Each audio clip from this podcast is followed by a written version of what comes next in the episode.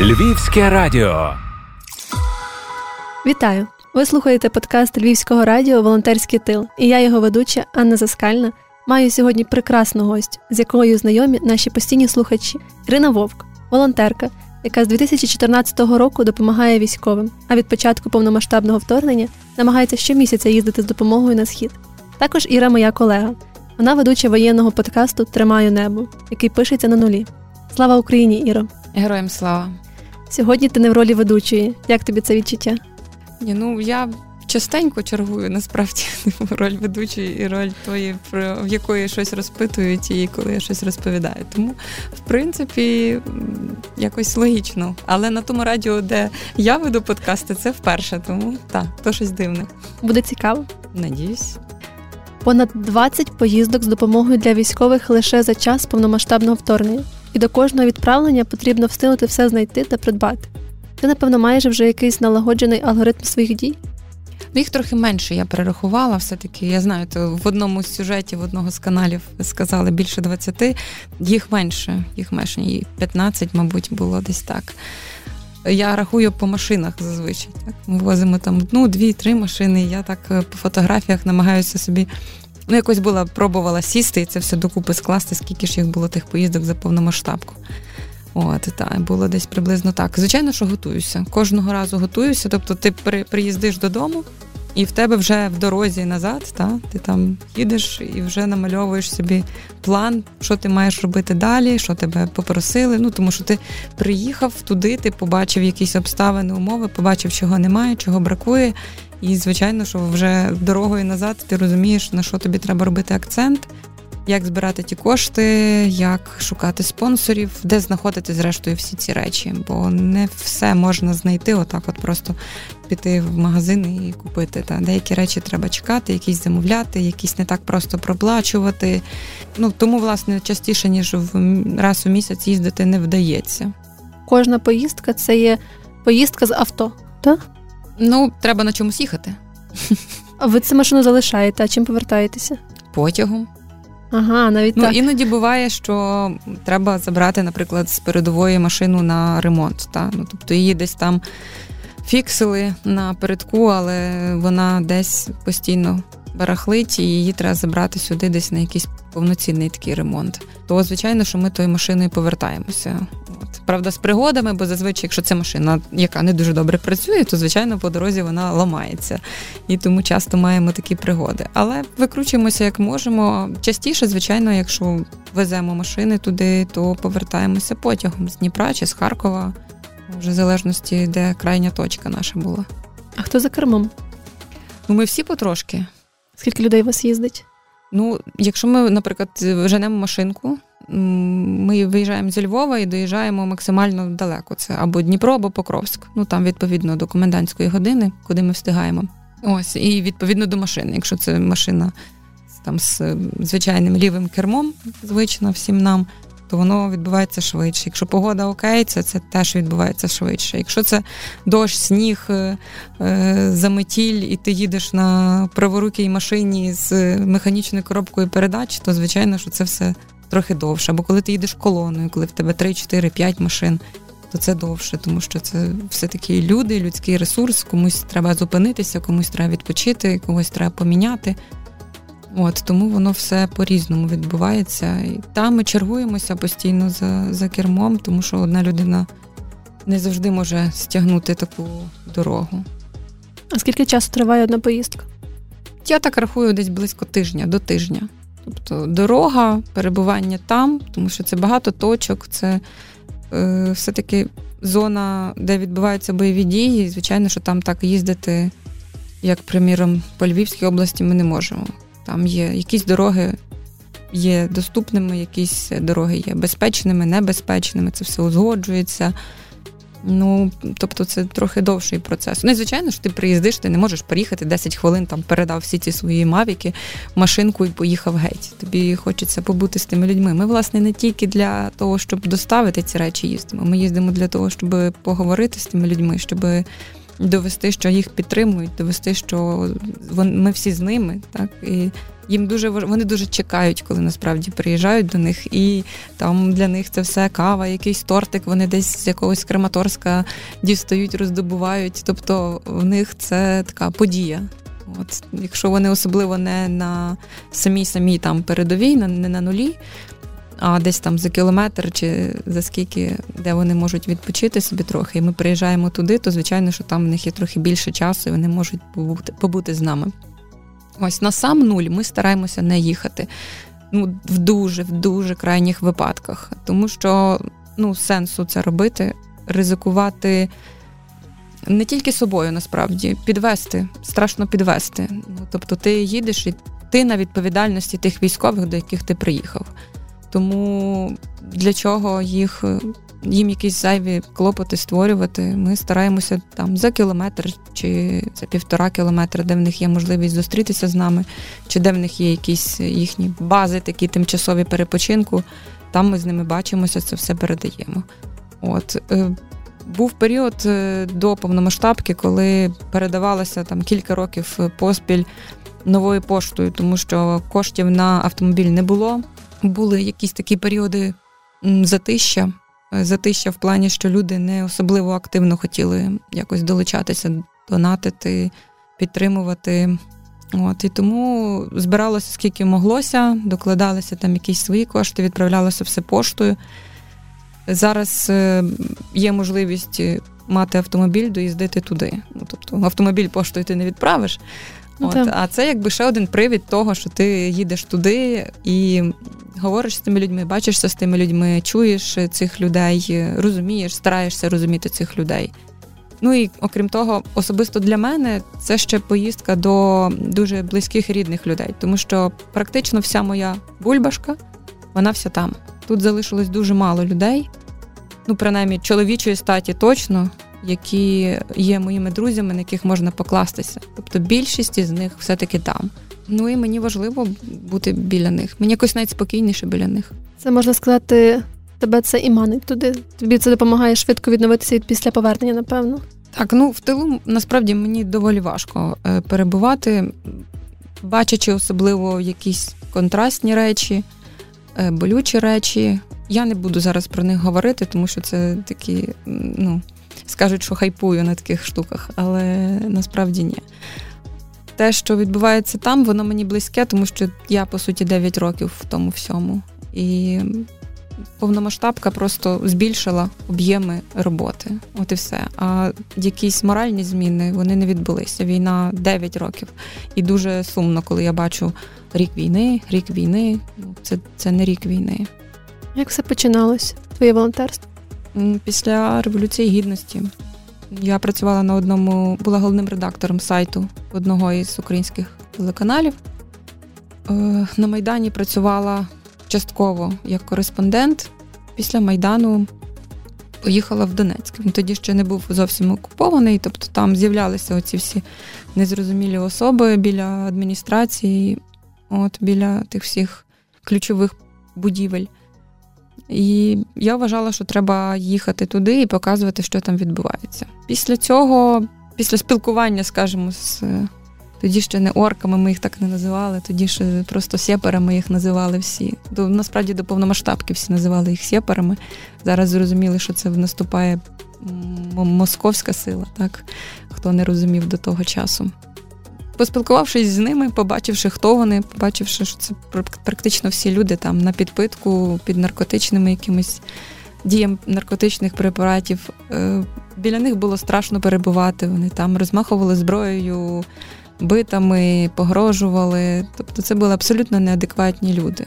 Ось і трапилося і таке, що довелося в них там з ними зустрітися в плані, що вони закрили на якийсь час мене в них в міліції е, разом з моєю подругою кореспонденткою і польськими журналістами.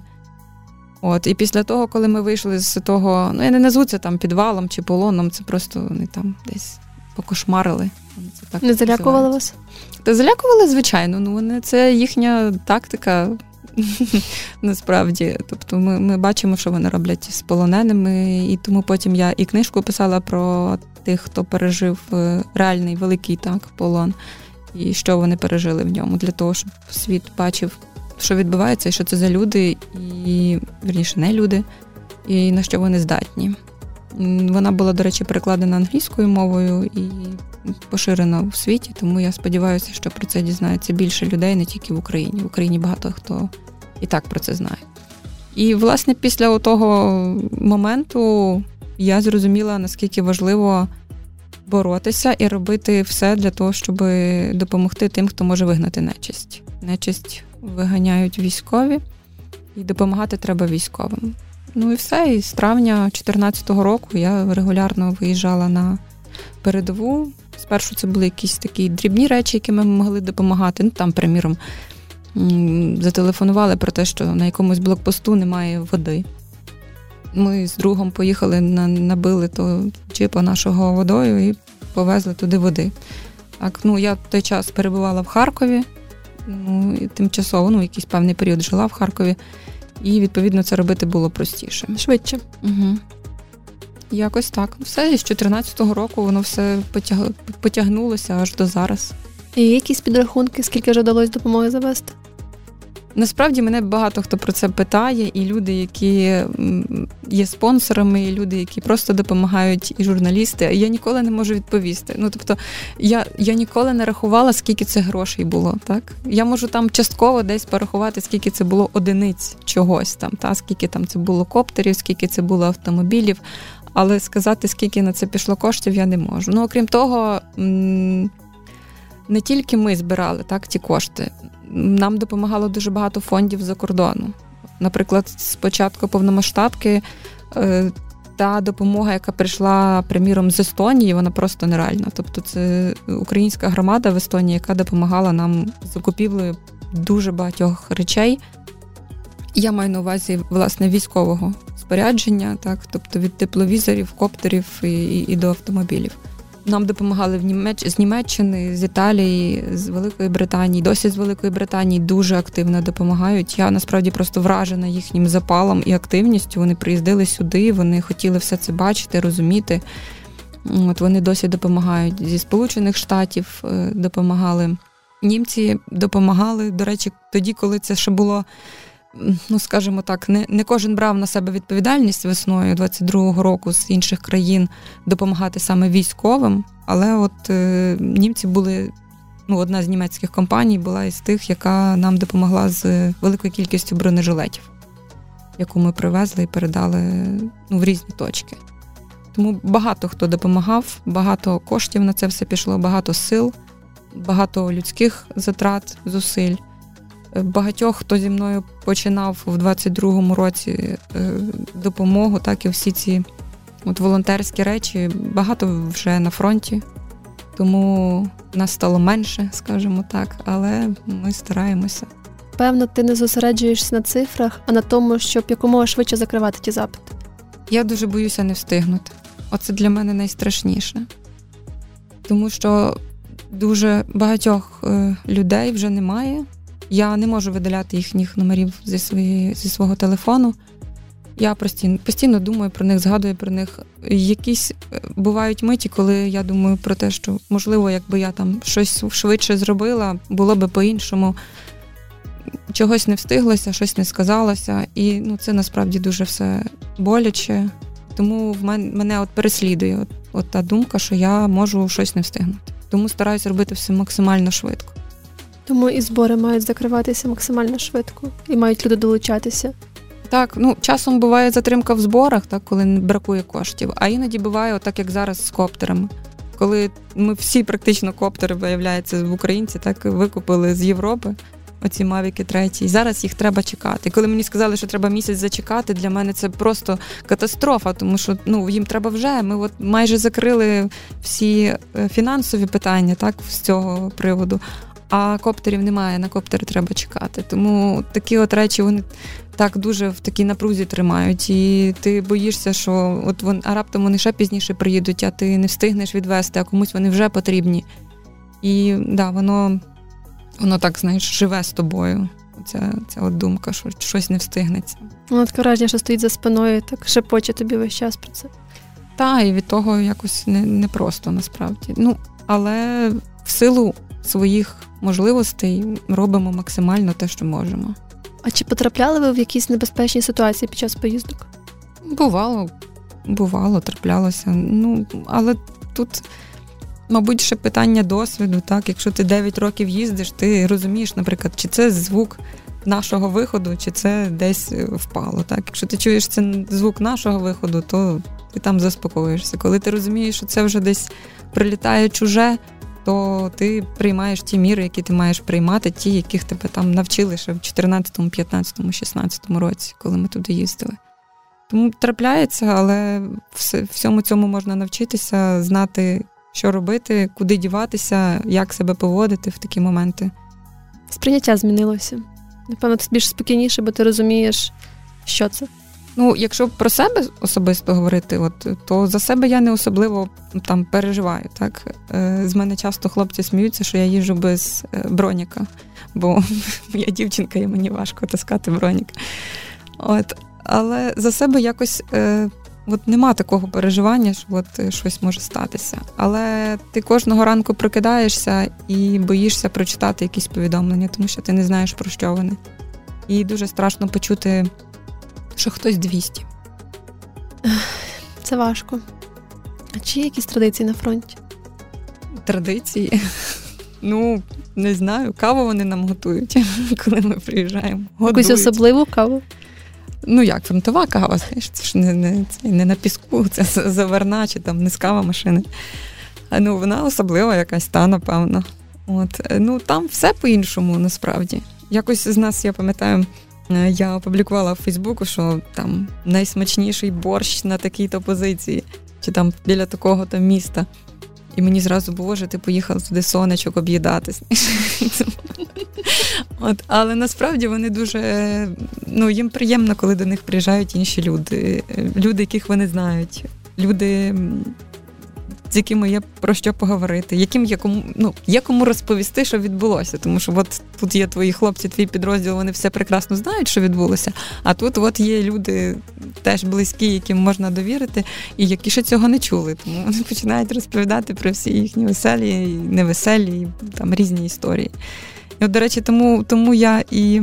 Записую всі ці подкасти, тому що там дуже багато Е, такого, знаєш, життя, от саме такого їхнього е, бойового, е, фронтового, там інші жарти, там якісь там зовсім інше життя, ніж тут. І мені хочеться його показувати. І тому, власне, хочеться писати саме на нулі, тобто не, не в студії, а хочеться їхати туди і записувати там. Нехай там будуть якісь, я не знаю, поміж інтерв'ю, е, звуки від ефіру в рації, так, чи якісь там гахкання, але це буде щось інше, щось живе. І воно, можливо, частково, але передасть атмосферу того, що там відбувається тим людям, які є зараз тут. Це життя, про яке ми маємо пам'ятати і не забувати, яка реальність зараз. То правда. Е, я почула, що в тебе є улюблений підрозділ. А чи є їх багато, чи є якийсь один улюблений підрозділ? Це, знаєш, це вічне питання ти до волонтерів, а в тебе є любімчики, та? Та нема, нема любимчиків. Ну, тобто, є якісь підрозділи, з якими ти десь, можливо, ближчий, так? яких ти довше знаєш, більше знаєш, е, більше людей з них знаєш. так? Ну, так, в мене 35-та бригада це просто люди, яких я знаю, яким довіряю. І що важливо, коли ми привозимо їм якісь речі вони класно звітують по них. Ну, приміром, ми привезли три коптера, а вони нам три віддяжки про те, як вони з них скинули, наприклад, воги на голови окупантів. Ну, е, тобто, це такий фідбек, який хочеться показати, і насправді люди цивільні реагують на нього, тому що Помагає. ось конкретний дрон, який ти привіз конкретному підрозділу, і вони от зробили такий бабах. І звичайно, що людям хочеться допомагати, власне, бачачи е, не тільки те, що ти туди повіз, а й те, що воно зробило, чим воно стало корисним. Ось е, з 35-ї бригадою просто є отака от велика, потужна, довга е, співпраця. Є люди, яким ти довіряєш, е, чию роботу ти бачиш постійно, регулярно. І насправді я ще й дуже хотіла показати просто цю бригаду. Це морська піхота, бо ми знаємо про 503-й батальйон, там знаємо про 36-ту бригаду, які були, зокрема, в Маріуполі. А я хочу, щоб знали про 35-ту бригаду і про те, як вони звільняли Херсонщину, як вони звільняли Херсон. Як зараз вони звільняють Донецький напрямок, так тобто наразі вони тримають свої позиції і не відступають, е, вони навпаки ще просуваються вперед. Тобто, це дуже дуже крутий насправді підрозділ. Мені хочеться, щоб про нього якось можливо більше знали. Знали про людей, які в ньому є, знали про відчайдушність цих людей. Так, от е, в мене друг з цього підрозділу зараз е, лежить в лікарні з пораненням. І от в нього основна проблема, що йому треба ще в лікарні перебувати, а він от вже хоче, каже: в мене одна нога тільки поранена, решта ж все працює, чого мене не відправляють туди, чому я не можу воювати. От і і такі люди, ну тобто такий запал таких людей він насправді надихає. І я надіюся, що не тільки мене, а надихне і інших людей. Можливо, вони собі прочитають про 35-ту трохи більше. Знаєш, тут треба просто відеоподкаст робити і бачити ці очі твої, і мені здається, знаєш, в такому приближеному плані. І все буде ясно по очах відразу. Ну, можливо, так, в якійсь мірі.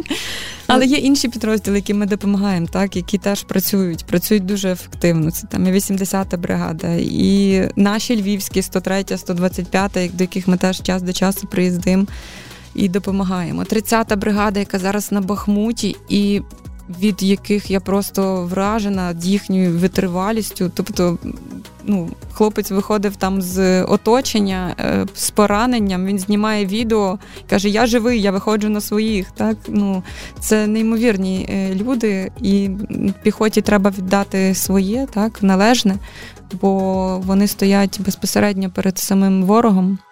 За кілька метрів, і те, що роблять вони, те, на які вчинки здатні вони відчайдушні, Ну, цього це треба бачити, це треба показувати. Те ж саме там в 53-й бригаді, яка зараз тримає трохи інший е, напрямок біля Донецька, 59-та бригада. Е, хлопці з розвідки, так, розвідники з головного управління розвідки, те, які речі вони роблять. Ну, Є багато підрозділів, з якими ми працюємо, і чию роботу ми бачимо. І чим більше ми бачимо їхньої роботи, чим більше ми бачимо фідбеку, тим більше ми стараємося допомагати якимись іншими речами, які їм потрібні, і допоможуть далі робити ту роботу, виконувати ту роботу, яку вони роблять. Так, погоджуюсь. До вас можуть звертатися за допомогою будь-які військові? Що для цього потрібно? Ну, власне, що ми ж не є якийсь великий офіційний фонд, е, який має неймовірні суми, якими може розпоряджатися. Звичайно, ми це робимо в більшості своїми силами. Своїми силами шукаємо спонсорів, своїми силами шукаємо якісь благодійні організації з-за кордону, які можуть допомагати. Тобто, це не не є якісь такі гігантські е, ресурси, як, приміром, там Повернись живим. Ну, Тому що це насправді фонд гігант, і вони роблять гігантську роботу. Ми робимо якусь маленьку частинку. Те, що можемо, те, що вміємо, те, на що здатні. Е, є якісь налагоджені контакти з командирами різних підрозділів. Тобто ми не можемо там, нам хтось подзвонив і сказав, що нам треба от терміново таку і таку штуку. Ми намагаємося зв'язатися з командиром тоді того підрозділу, уточнити про ці всі от речі, тому що більшість е, таких речей, якими займаємося ми, та автомобілі, там коптери, воно все робиться по документах офіційно. Відповідно, що ми передаємо офіційно на підрозділ, ну щоб все було по-чесному. Стараємося з командирами спілкуватися. І на щастя, не знаю, на моєму досвіді серед командирів, з якими я спілкувалася, е, більшість це бойові командири, які йдуть в бій разом зі своїм підрозділом, які чітко сформовують їхні потреби і чітко звітують за них. Це дуже важливо. Та це і чесність, така прозорість. Так, це ну це, це на даний момент це якийсь, не знаю. Е, розумієш, це це, це такий зріз нації, лакмусовий папірець, от е, те, що відбувається зараз, і ті люди, які є там. То ми можемо їх побачити ну, на, ну, справжніми, що вони роблять, яку роботу вони роблять. Ми таким чином, знаєш, таке враження, ми доторкаємося до того, не тільки допомагаємо, а й доторкаємося, маємо таке безпосереднє значення. Колись мені хтось з військових сказав: дивися, твій коптер допоміг нам там знищити позицію ворога. Значить, ти теж долучилася до знищення орків. Так? І я думаю, що це треба повторювати тим цивільним людям, які е, допомагають і донатять, і підтримують. Тому що це насправді не тільки заслуга військових, ну їхня, звичайно, в першу чергу, бо це вони зробили. Але не було б коптера, вони б, можливо, не зробили цього чи зробили би пізніше. Тому я думаю, що кожен повинен відчувати оту свою причетність до великої боротьби, яка зараз триває. А на сам кінець я б хотіла тебе спитати, що найважливішого ти зрозуміла протягом цієї війни? Якщо ти будеш сидіти на місці і нічого не робити, в тебе не буде країни, в тебе не буде майбутнього. Зараз ми живемо одним днем. Ну, я живу одним днем. Що буде завтра, що буде післязавтра. Я не можу спланувати собі на півроку вперед. Я не можу подумати про те, що моїй дитині там треба поїхати на море. Я буду думати це безпосередньо перед тим, як на на, на 2-3 дні її туди вивезу. Оце от життя життя одного дня, боротьба одного дня оце те, що я звідти винесла. Ти цінуєш просто життя. Життя своє, життя своїх близьких. Ти кожного дня чекаєш повідомлення про те, що живі, про те, що цілі, про те, що вийшли з оточення, про те, що вивезли. Ти з жахом читаєш повідомлення про загиблих. З жахом чуєш, коли тобі дзвонять і кажуть, що треба знайти евакуаційну машину, щоб вивезти тіло. І це дуже страшні миті. Ми просто маємо, кожен з нас має розуміти про те, що наскільки ця війна близько. Ну от тільки вчора, сьогодні вночі, та, був удар по Львівській області ми ніхто не знаємо, чи ми виживемо завтра. Якою буде ця ніч? Так, якою буде ніч, і чи, чи ти залишишся живий, чи ти будеш дихати. Тому ми всі маємо мобілізувати свої сили, щоб швидше перемогти. Тож долучайтеся, донатьте, волонтерте та обов'язково допомагайте нашим військовим. З вами були ведуча Анна Заскальна та моя гостя, неймовірна волонтерка Ірина Вовк. Почуємося. Дякую.